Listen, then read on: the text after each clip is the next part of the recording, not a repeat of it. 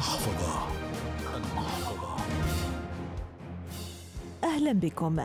نتحدث اليوم عن أولئك الذين يسافرون وفي محفظتهم بطاقة ائتمانية لتغطية مصاريفهم.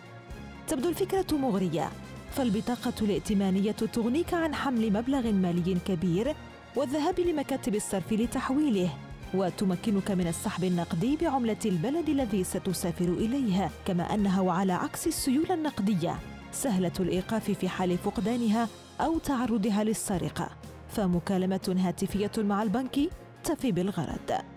لكن الأمر لا يخلو من مخاطر على الميزانية فاستخدام البطاقة الائتمانية بطريقة غير صحيحة خلال السفر قد يكلفك الكثير من المال والوقوع في المتاعب.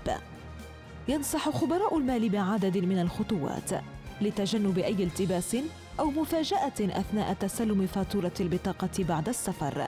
فقبل السفر ينصح اولا بالاتصال بالبنك وإخباره بقرارك استخدام البطاقة الائتمانية خلال سفرك بالخارج وذلك لتجنب إيقاف البطاقة لأن البنوك تقوم وبشكل احترازي بإيقاف البطائق إن شكت في القيام بعمليه دفع أو سحب غير مالوفه وذلك حماية لعملائها.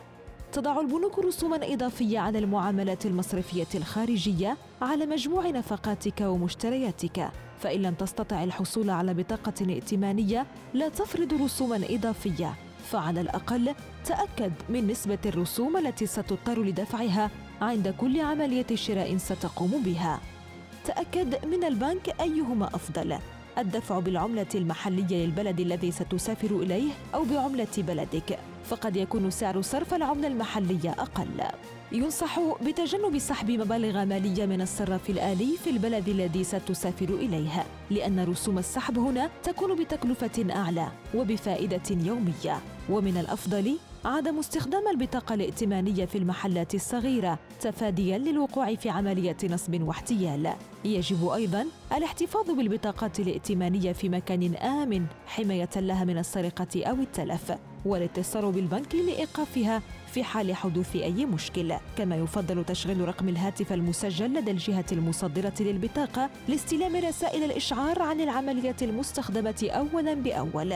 وأثناء الرحلة ستجد حتما محلات تجارية ومطاعم لا تتعامل بالبطاقة الائتمانية. لذلك فحمل السيوله النقديه يبقى امرا ضروريا. وفي النهاية أنت أدرى فقرارك بين يديك. المحفظة.